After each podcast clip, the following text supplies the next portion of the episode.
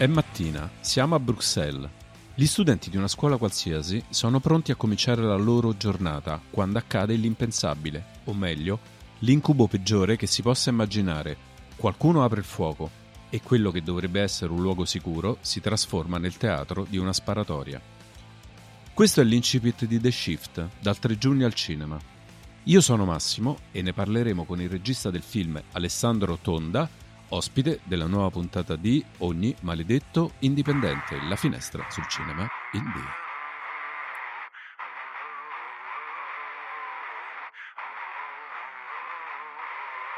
Maledetto indipendente!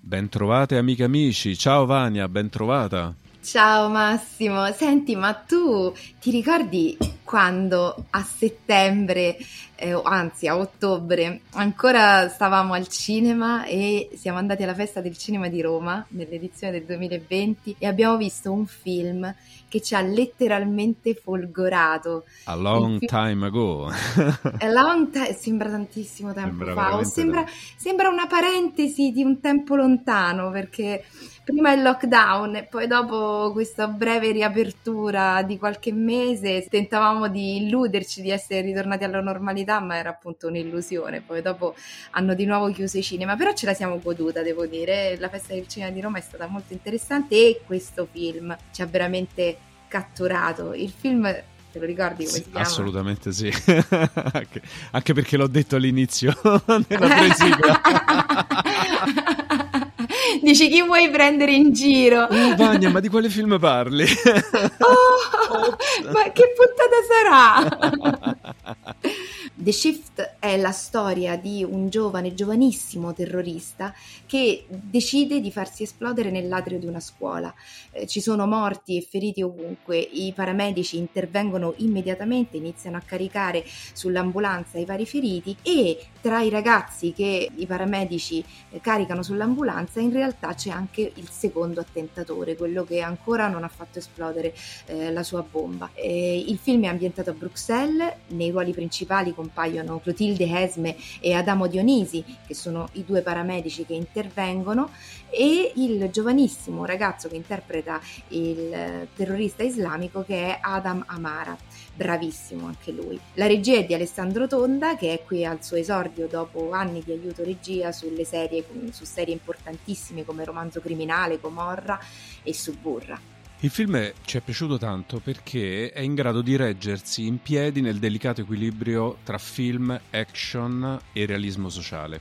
È teso, efficace, ben scritto e ben diretto. Devo dire che è un debutto che fa ben sperare sia per un cinema italiano meno di cassetta, sia per un talento, quello di Tonda, che potrebbe facilmente trovare casa e successo all'estero se non ben curato in patria, ovviamente. Prima di accogliere il nostro ospite in trasmissione, vi lasciamo a qualche secondo di una clip e poi torniamo in studio con Alessandro Tonda. A tra pochissimo. A tra poco.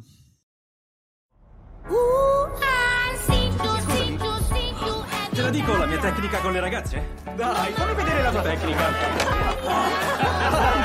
Senti, ma sabato sei andato...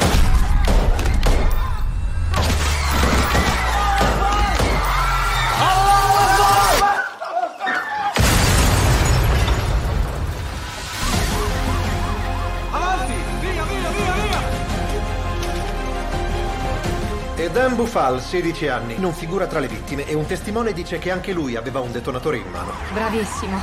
Tutto a posto. No, non ti muovere, stai tranquillo. Lasciami. Va tutto bene. Dopo l'esplosione nessuno l'ha più visto. Vuoi dire che è scomparso? Ha una bomba addosso? Cosa? Ha una bomba, merda! Suo figlio non è scomparso. Lui è in fuga. Bruno, Bruno, rispondete. Che vuoi fare, Berkham? Vuoi scappare? Lo cercano per tutta la città. Farò quello che Allah vuole da me. Bruno, rispondete. Sei un ragazzino, Sham. E hai paura. Bruno, mi ricevete? Tutti hanno paura, non sei diverso dagli altri. Bruno, rispondete. La prego,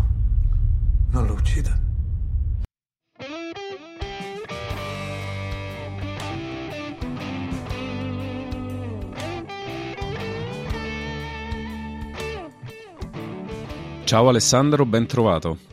Ciao a tutti, grazie, grazie e ben trovati a voi.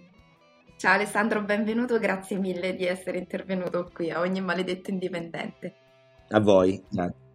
Senti Alessandro, posso fare io un sospiro di sollievo al posto tuo? No, perché il film, dopo la presentazione al Festival del Cinema di Roma, doveva uscire a novembre. Poi il lockdown ha fermato il tutto e ora invece ci siamo. Quindi immagino che tu, più che emozionato, abbia tirato veramente un gran sospiro di sollievo della serie finalmente dopo tanti mesi d'attesa, vero? Guarda, dici benissimo, nel senso che era, è stata un'attesa, un'attesa soff- soffertissima proprio per ora siamo, siamo, agli sgoccioli, sta per uscire, quindi diciamo che c'è un grandissimo entusiasmo, ecco, non, vedo, non vedo l'ora di, di, di, sapere che cosa ne, ne penserà il pubblico. Ecco. Come al solito rompo io il ghiaccio e parto con la prima domanda, eh, da dove è nata l'esigenza di raccontare questa storia e di affrontare un tema così difficile? Diciamo che l'idea del film è nata proprio nel, nel periodo tragico che abbiamo vissuto no? degli attentati terroristici soprattutto in Francia e in Belgio, quindi sulla scia di quella anche un po' psicosi generale no? che si era creata in quel periodo dove, dove la paura del diverso era elevatissima, camminavi per strada e per la prima persona che vedevi ferma in un punto con uno zaino per te era un terrorista, no? Quindi da certo. quello, un po' da quella veramente anche paura no? che abbiamo vissuto tutti, diciamo che lì c'è stato un po' il germe degli albori della storia, dell'idea. Poi io ho sempre, ho sempre detto a tutti quanti, questa storia viene anche un po' da una sorta di, chiamiamola esperienza personale, e cioè io, mio padre è un volontario della Croce Rossa e guida le ambulanze. E quindi un giorno io stavo andando a lavoro, stavo facendo un film a Torino d'aiuto regista, alla radio stavano dando le notizie degli attentati, eccetera. Io sono, mi sono fermato ad un semaforo vicino ad, una, ad un pronto soccorso e sono cominciato ad uscire tutta una serie di ambulanze sirene spiegate e quella cosa, non so come, mi ha dato là per pensare, ma tu pensa in questa situazione o in una situazione del genere, se ci si ritrovasse mio padre no? come, come, paramedico no? e, e a vivere un'esperienza di questo tipo, a dover soccorrere ad esempio dei ragazzini, suo figlio, no? che cosa penserebbe, come, come, si comporterebbe. Quindi diciamo che da quello è nata un po' veramente l'idea e poi insieme a Davide eh, siamo riusciti a buttarla giù in un soggetto e, e di lì poi è iniziato il percorso di The Shift, diciamo. E Alessandro, vedendo il film si percepisce tantissimo l'estrema cura che avete posto nei dettagli sull'argomento, niente è stato lasciato al caso.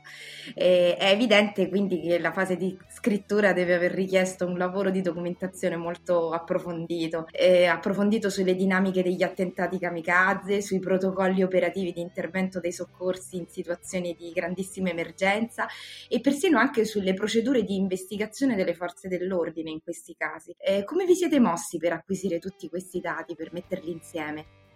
Assolutamente sì, è vero quello che dici, abbiamo fatto un lavoro molto molto accurato, proprio perché sin dall'inizio la mia e la nostra esigenza era quella di era cercare di, di fare un film il più verosimile e veritiero possibile, no? Quindi abbiamo avuto varie fasi di scrittura, no? cioè vari step, eh, proprio anche nella scrittura del, della sceneggiatura. E poco per volta siamo diventati sempre più specifici, no? e soprattutto nel momento in cui io poi ho cominciato la vera preparazione del film.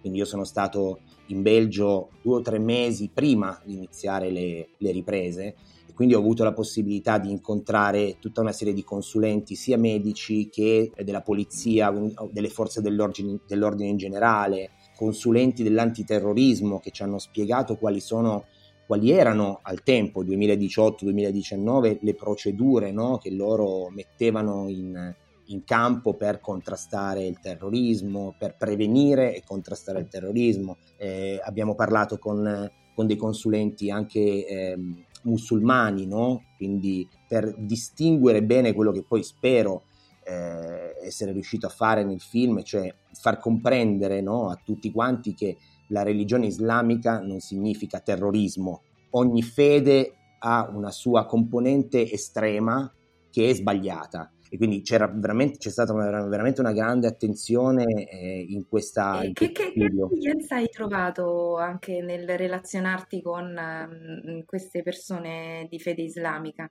Guarda, assolutamente meravigliosa, un'apertura totale nei confronti del progetto e nei confronti soprattutto del tema che stavamo affrontando, cioè eravamo sin da subito consapevoli che andavamo ad affrontare una tematica delicata, no? pur essendo il film un film di genere, perché noi volevamo fare un thriller, no? thriller psicologico, però comunque era un, era un thriller, ma Certo. ci muovevamo all'interno di una cornice molto delicata e soprattutto la mia intenzione era quella di non dare alcun giudizio, semplicemente di dire questa è la realtà, noi stiamo raccontando la realtà e cerchiamo di fare una distinzione fra quello che è giusto e quello che è sbagliato, senza però dare una, diciamo una, un, un vero punto di vista, no? Per fare in modo vista, che certo. lo spettatore potesse far, avere il suo punto di vista. E quindi anche nelle, nelle lunghe chiacchierate che abbiamo fatto con, con molte persone di fede musulmana e consulenti, addirittura dei professori universitari, dei, dei criminologi che hanno affrontato il tema della fede nel terrorismo, eccetera, eccetera. Come dire, ho, ho trovato grandissimo entusiasmo proprio perché c'era l'esigenza di far capire che no- non bisogna fare di tutta l'erba un fascio. Ecco, quindi... Certo. No, è importante quello che dici te, lasci comunque, eh, durante la struttura narrativa del film, lasci comunque la libertà allo spettatore di decidere cosa pensare, cosa è meglio e cosa è peggio, qual è il male e qual è il bene. Questa sfaccettatura che si ritrova praticamente durante tutta la visione del film è, è un punto di forza importante. E io ho un paio di domande, comincio a entrare nei punti che dimostrano che insomma il film l'ho alla visione del Festival di Roma l'ho amato particolarmente. Mi piace moltissimo uh, l'ambiguità della, del luogo dove è girato, cioè l'ambulanza, che è uno strumento di salvezza, praticamente è uno strumento di salvezza, ma qui invece è usato come quasi un messaggero foriero di morte.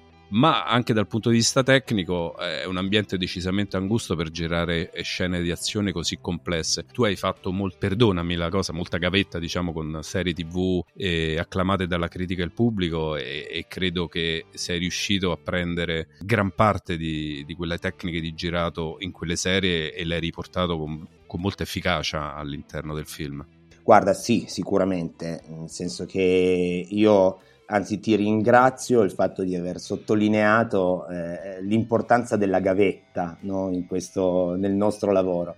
Per me è servita tantissimo, cioè io ho rubato con gli occhi a tutti i registi con cui ho lavorato, dal, dal primo all'ultimo, perché ognuno ha le sue caratteristiche, ognuno ha la sua personalità e quindi aver avuto la possibilità di lavorare con più registi, in più progetti, dal cinema alla serialità, mi ha permesso ecco, di, veramente di, di, farmi le ossa no? e di capire intanto come utilizzare il mezzo per poter raccontare, per potermi esprimere. Quindi questo a me è servito tantissimo. Io poi personalmente sono una persona molto pratica, mi perdo abbastanza poco in, in filosofie, virtuosismi. in virtuosismi intellettuali. Mi piace molto fare, molto, essere molto, come dire, attivo, concreto, no?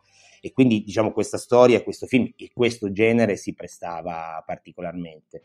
Poi l'esperienza sì, su, su, sugli altri set mi ha aiutato sicuramente a gestire un film di questo genere, perché un film di questo genere sulla carta poteva sembrare facile, ok, hai tre personaggi dentro un'ambulanza, bellissimo, facile, no? In realtà, non, in realtà non, non, è così. Non è stato così, no, non lo è stato né tecnicamente né artisticamente, perché dal punto eh. di vista artistico, co- come dire, raccontare una storia di un'ora e mezza che per il 90% è, come dire, è ambientata dentro un'ambulanza significa lavorare tantissimo con gli attori, quindi sulla, sulla, direzione degli attori e sulla loro interpretazione, sulla loro naturalezza, sulla loro anima in un certo senso. E poi dal punto di vista tecnico si traduce in grandissime complessità, soprattutto perché io da, sin da subito ho voluto girare il film realmente, cioè non ho voluto ricostruire l'ambulanza in teatro di posa, non ho voluto fare dei film di camera car, ho, vol- ho voluto essere dentro la, la realtà delle cose. E per fare in modo che questo venisse fuori nel film bisognava farlo veramente, quindi bisognava veramente che Adamo guidasse l'ambulanza, bisognava veramente andare in giro per le strade di Bruxelles, poi noi abbiamo girato gran parte del film a Liegi, che è molto simile, e quindi bisognava realmente essere sul campo, essere veri. Questo per, per, per i non addetti è una, cosa, è una cosa veramente complessa da gestire, no? perché già solo per l'organizzazione dei, dei percorsi da fare con l'ambulanza, il blocco delle strade, eh, tre attori dentro una scatola di tre metri per due che devono recitare con l'operatore, l'assistente operatore, il fonico, no? quindi c'è stato proprio un lavoro anche eh, abbastanza eh, particolare e attento in fase di preparazione tecnica del film lavoro straordinario da parte della produzione, non solo quella italiana, ma soprattutto quella belga. L'aver incontrato un direttore della fotografia come Benoit Dervaux, che comunque lui insieme alla sua squadra è riuscito a trovare, a darmi la possibilità di girare a 360 gradi dentro un'ambulanza senza dover avere dei limiti, no? Molto spesso su, in un film quando giri una scena, costruisci una scena, hai bisogno di mantenere le posizioni, fare in modo che l'attore arrivi a quel segno perché altrimenti eh, si perde il fuoco, eccetera. E io da subito avevo detto a tutti quanti, ragazzi, io ho bisogno che gli attori siano liberi, quindi non mi importa che ci sia una sporcatura, il film deve essere sporco. E quindi diamo loro la possibilità di essere veramente liberi e, e tranquilli nel, nel, raccontarci questa storia. Siamo noi al loro servizio. E tecnicamente Benoit si è inventato un sistema di, di illuminazione e anche di, di, binari appesi alla tettoia, alla, alla cappotta diciamo, della, dell'ambulanza per, per, potermi dare una, la, la, possibilità di, di inquadrare il fronte, il retro, di girarmi a 360 gradi e quindi di cogliere anche quelle piccolezze no? che, che, notavi lì sul momento, quella, quella che io chiamo la, la magia del cinema, no? cioè tutte quelle cose che non hai pensato prima, che mai pensi, ma che accadono. Ma che accadono in quel momento, no? e che quindi tu hai la fortuna di cogliere all'improvviso. Quindi questa, questo aiuto che loro mi hanno dato dal punto di vista tecnico è servito tanto al film, perché poi il film ha un suo ritmo che è un ritmo fondamentalmente non dato dal montaggio, no? per quanto Simone Manetti abbia fatto un lavoro straordinario al montaggio e non smetterò mai di ringraziarlo perché è stato veramente delicato e attento alla storia. Però è un film che in alcune parti, soprattutto dentro l'ambulanza, ha pochi tagli di montaggio, no? perché era giusto che fosse così per per dare come, come, come dire, una sorta di movimento, di messa in scena all'interno dell'inquadratura, all'interno della scena e non costruendola dopo. No? Certo, infatti si nota questo irrealismo della, dello sviluppo nella scena, un thriller sì, quasi documentarista, ecco, quasi, esatto, quasi uno sì. stile esatto. da, da, da documentario. No? Sì.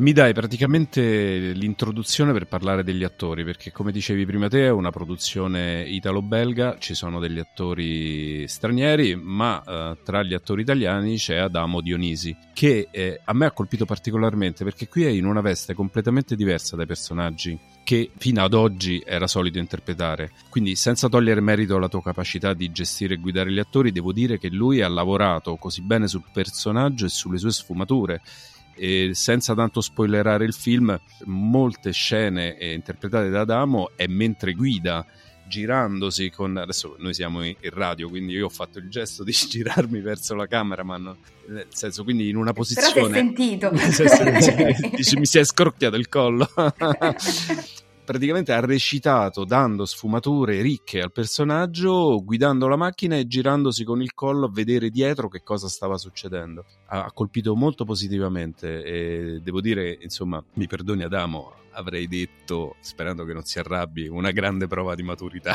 del, dell'attore. No, guarda, è vero, sono d'accordo e la, la, data assolutamente una grande prova di maturità, no? nel senso che lui Uh, io l'ho conosciuto su, su Suburra il film, avevamo lavorato insieme su, su, quel film e quindi ci siamo conosciuti personalmente, no?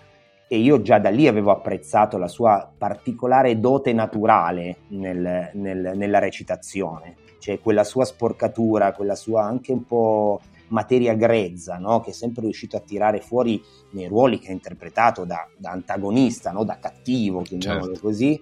Eh, sapevo che che quella, come dire, veramente quella materia grezza poteva essere la, l'elemento fondamentale del personaggio di Adamo. Tant'è che lui l'ho scoperto dopo, non gliel'ho mai detto, gliel'ho detto quasi alla fine del film, però il personaggio si chiama Adamo perché proprio mentre io e Davide scrivevamo pensavamo a lui. Io avevo in mente lui, avevo in mente quel, quel, quel tipo anche un po' di ruvidezza no? che ha nella voce, nei tratti, no? avevo in mente proprio lui come persona fisica.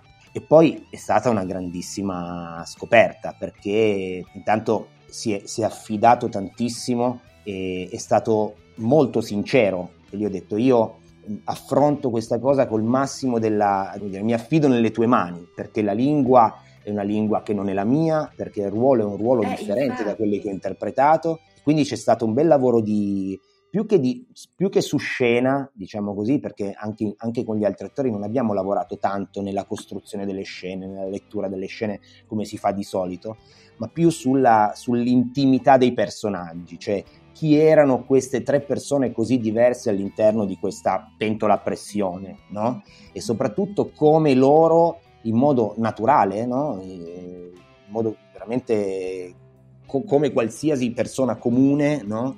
Potevano andare ad affrontare una situazione di crisi e di, e di shock no, di questo tipo.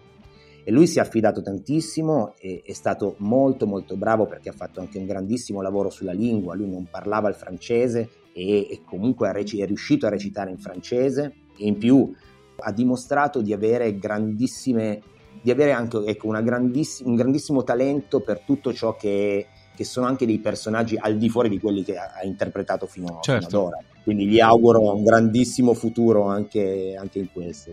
Ora che stavi parlando mi è venuto in mente che anche che lui fa la parte di un immigrato che lavora in Belgio, sì. quindi è proprio diciamo, non dico l'altra faccia dell'immigrazione all'interno sì. di, un, di, un, contesto sociale europeo. Sì, assolutamente sì. È un thriller, ma è una storia di forti contenuti sociali. La certo. famiglia dell'attentatore è una famiglia che cerca comunque di radicarsi sul territorio onestamente lui fa sacrifici per vivere lì e, e si mette a disposizione comunque della, appunto, dell'ospedale. Veramente no, assolutamente sì. Il, il considera che appunto c'era e abbiamo cercato di trasportare un po' la vera anima di Bruxelles, cioè una, Bruxelles è una città multiculturale, multireligiosa, ha, presenta tante sfaccettature, no? E quindi volendo ambientare e raccontare un film proprio nel cuore dell'Europa, no? nel cuore ferito dell'Europa, perché poi purtroppo gran parte degli attentati sono stati compiuti lì.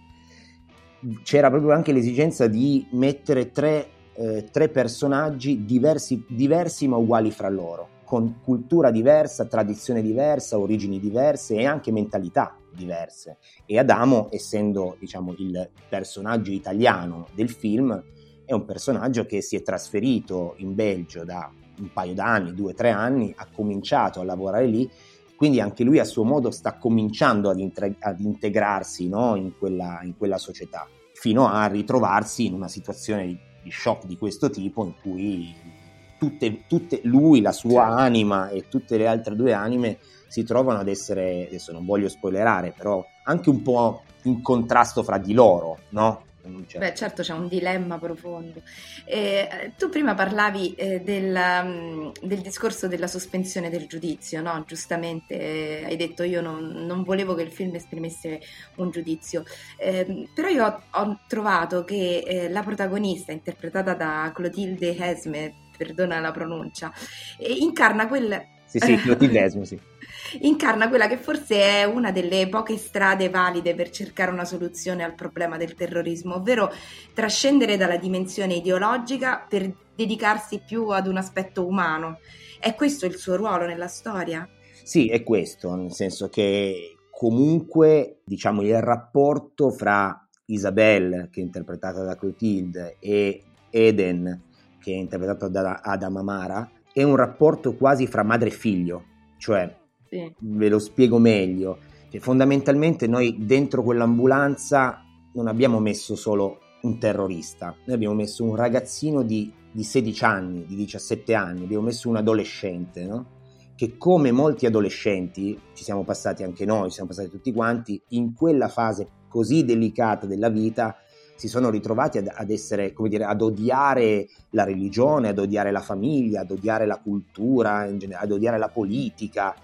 Ritro- ognuno di noi è passato in un periodo no, così particolare in cui è arrabbiato col mondo. no? Sì. Quindi quello che secondo me era interessante era proprio far capire questo, cioè eh, sottolineare questa dimensione, cioè tu a 17 anni sei arrabbiato col mondo e purtroppo c'è stato qualcuno che si è introdotto nella tua testa e ti ha portato su una strada sbagliata. E dall'altra parte c'è una donna che oltretutto ha un figlio come te, della tua stessa età, un figlio che ha concepito e cresciuto con un, marocchino, quindi comunque un, non un belga, no? quindi c'è anche una contaminazione di culture, che ha la tua stessa età e che vive un po' le rabbie no? e i dolori della tua età. Quindi quello che io ho cercato di fare sin da subito era provare a mettere a confronto un rapporto, diciamo, fra madre e figlio. Molto più umano che, e affettivo.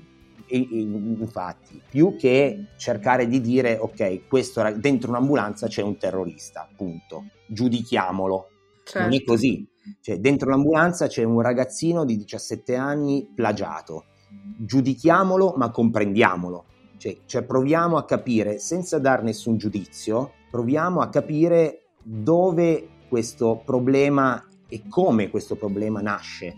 Se vogliamo, io ripeto, poi non- non- nel film non ho voluto farlo e ancora oggi non sono in grado di poter dare una risposta, io non lo so come è possibile risolvere questo problema se non con l'apertura nei confronti degli altri, l'ascolto nei confronti degli altri, eh, imparare a- veramente a, a confrontarci di più, ad ascoltarci di più, no? Io credo che sia questa l'unica, l'unica via da percorrere ed è quello che poi Isabel fa con questo ragazzino nell'ambulanza. È vero, è vero, si sente tantissimo. Anche perché il, il discorso è anche come mai dei eh, ragazzi eh, di seconda e terza generazione hanno questa rabbia nei confronti della società in cui vivono e, sono, e quindi prestano il fianco a delle persone che cercano di, di plasmare.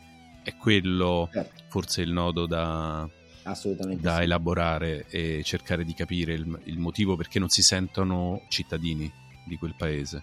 Eh, mi riaggancio un po' a tutto quello che ci siamo detti fino adesso con eh, un un altro particolare che a me ha colpito moltissimo. L'abbiamo detto prima, il film è tra virgolette un thriller, ma intelligentemente anche uno strumento per l'osservazione sociale, perché per chi vedrà poi il film capirà che il film si snoda almeno a mia modesto opinione, si, si snoda su più piani d'azione. Ovviamente il principale è quello che vede il giovane attentatore Eden tenere in ostaggio sull'ambulanza i due paramedici. Poi c'è l'altro piano delle indagini, che partendo dal luogo del delitto cercano di ricostruire la dinamica dell'attacco e di ritrovare il colpevole.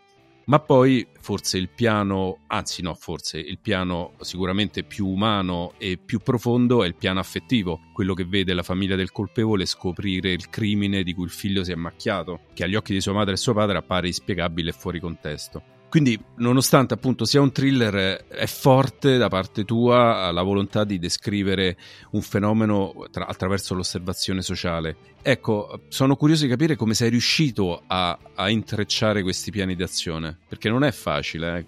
Ma guarda, eh, non è stato semplice, non è stato semplice perché dal- proprio dal punto di vista, diciamo, drammaturgico, no, è stato molto delicato no, riuscire ad intrecciare questi tre, questi tre aspetti. Poi, sono sincero, c'è stato veramente qualcosa di magico che all'improvviso si è, si è palesato mentre giravamo e mentre conoscevo anche queste persone, cioè fa anche un parte del mio modo di essere, no? Cioè, per me il il film e la sceneggiatura è stata importante, ringrazierò per tutta la vita Orsini di avermi dato questa- questo grandissimo supporto e di avermi permesso di, di avere dire, una sorta di zoccolo duro e un- veramente uno scheletro forte no? su cui poi poter essere libero di raccontare, di raccontare il film. Però molte cose si sono anche create veramente negli incontri che ho fatto, nelle persone che ho conosciuto, no? E alcune cose si sono plasmate in un modo diverso. E quindi, a parte l'aspetto, diciamo, thriller, no? Che quello era quello è rimasto, e l'aspetto della detection, eh, quindi del commissario, no? Che cerca di capire, di, di- di trovare questo terrorista, poi l'aspetto umano è venuto naturalmente in un modo naturale, cioè la famiglia, abbiamo, abbiamo comunque eh, aumentato anche la presenza della, della famiglia nel film perché inizialmente da scrittura non c'era e io parlando con molte persone ho sentito tantissime persone che mi hanno detto guarda che forse c'è bisogno di dire anche questo, no? c'è bisogno di raccontarlo e lì mi sono sentito veramente aperto a questa cosa, ho detto ah, è vero, è vero, non è, non è possibile raccontare un film che affronta, seppur no, veramente come cornice questa tematica, senza indagare anche le emozioni no? della famiglia, senza, senza, indagare anche le emozioni della polizia, perché il, eh, il, commissario di polizia non è il classico commissario che siamo abituati a vedere nei film americani, no? tutto muscoli no? ed energia che lotta imbracciando il fucile in mano. È una persona che si trova di fronte ad una situazione molto delicata, molto delicata proprio perché socialmente no? Immerso in, in, un problema da dover gestire, cioè difendere e proteggere i cittadini dalla minaccia del terrorismo non è un compito facile, no? In più si trova di fronte ad una situazione in cui un ragazzino è un terrorista che ha preso in ostaggio delle altre persone, che rischia di, di, di, di commettere altri errori e di, e uccidere altre persone. No? Quindi si trova anche lui umanamente in una situazione delicata. Quindi era, era fondamentale portare nel film pur essendo un film di genere, questa componente più psicologica, più umana, più, più chiamiamola sentimentale, proprio perché, perché, è una tematica delicata e non la si può affrontare soltanto con uh, botti e scintille, ecco. non, non, non, era la strada che volevo seguire. Ecco. Pur volendo fare un film di intrattenimento, perché poi alla fine il film è un film di intrattenimento Consentimi Alessandro di, di, farti una domanda, visto che lei ha accennato poco fa fuori onda, so che tu stai su un set, stai girando, quali sono i tuoi progetti in corso, quali sono quelli futuri? E soprattutto qual è la tua idea tra piattaforma e cinema, perché ancora siamo un po' in bilico con un piede da una parte e un piede dall'altra, nonostante i cinema abbiano riaperto. E nonostante sia chiaro eh, dal fatto che voi avete aspettato così tanto, avete avuto così tanta pazienza che sicuramente avete mh, avuto una predilezione verso il cinema particolare. Sì, assolutamente sì. Guarda, io adesso sono, ho, ho, finito proprio due giorni fa, piccolo film eh, da aiuto regista, perché è il film di un amico, un ragazzo esordiente, si chiama Niccolò Falsetti, e ha fatto questo film molto bello e gli auguro il meglio, siamo amici quindi è stato veramente un piacere aiutarlo. A breve inizierò eh, la regia di di una serialità, ma non vi posso ancora dire nulla, però diciamo che ci sono dei progetti in cantiere, sono, sto scrivendo il, il mio secondo film, vediamo che cosa succede, quindi diciamo che c'è un po' di carne sul fuoco, ecco, quindi per quello... Nemmeno i temi o i generi ci vuoi dire? Vabbè, diciamo che il mio, il mio secondo film è, è sempre comunque un film che indaga delle situazioni sociali con tanto intrattenimento e questa volta un po' più underground. Quindi posso mm. dirvi solo questo. E, e, poi no, sulla questione cinema o sala, eh, cioè, cioè sala o piattaforma, vabbè, è ovvio che il racconto è sempre comunque il racconto, quindi che sia per il cinema che sia per la piattaforma, comunque un film è sempre un film. Ovvio che e, questo è anche il motivo per cui The Shift ha aspettato per uscire in sala. Ovvio che la sala cinematografica ti dà, ti permette di avere un'esperienza proprio oltre che visiva, ma proprio emotiva, emozionale diversa no? rispetto alla piattaforma.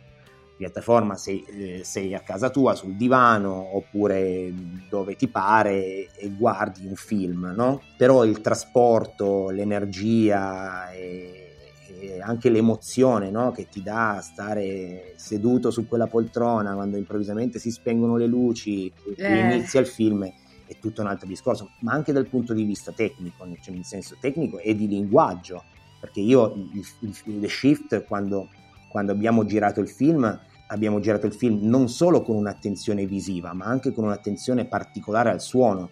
The Shift è un film che ha una componente sonora fondamentale, proprio perché per un'ora e mezza quasi sei dentro un'ambulanza, devi in qualche modo permettere allo spettatore di vivere con le orecchie quello che sta succedendo sì. fuori, no? E quindi anche il, e, il lavoro... E, e, siete riusciti a farlo. Grazie, meno male. Sì, sì, sì. Meno male. Quindi questo grande lavoro che abbiamo fatto, anche proprio di oltre che di suono in presa diretta, ma anche di, di mix del suono, no? poi in post-produzione, è una cosa che sinceramente quando tu la vivi in sala la vivi in un modo totalmente diverso rispetto a quando sei sul divano con qualsiasi impianto Dolby Surround tu possa avere nel tuo salotto di casa, però è proprio, è proprio un'altra, un'altra, sì. un'altra emozione Ricordiamo allora The Shift che è in uscita al cinema, finalmente al cinema dal 3 giugno, grazie a Notorious Pictures. Alessandro, grazie veramente del tuo tempo. Salutami Adamo, Dionisi. fatto. Grazie a voi, grazie mille per questa bella possibilità e viva il cinema. Ciao. Ciao, ciao, ciao, ciao.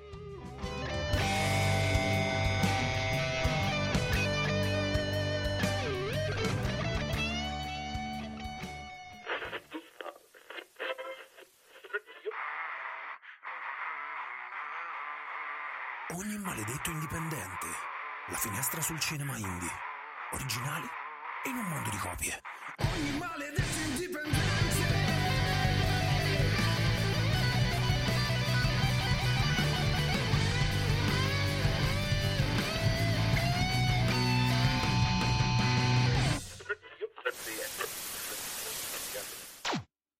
Hello, it is Ryan, and I was on a flight the other day playing one of my favorite social spin slot games on chumbacasino.com. I looked over the person sitting next to me, and you know what they were doing? They were also playing Chumba Casino. Coincidence? I think not. Everybody's loving having fun with it. Chumba Casino is home to hundreds of casino style games that you can play for free anytime, anywhere, even at 30,000 feet. So sign up now at chumbacasino.com to claim your free welcome bonus. That's chumbacasino.com and live the Chumba life. No purchase necessary. VGW, void, prohibited by law. See terms and conditions 18 plus.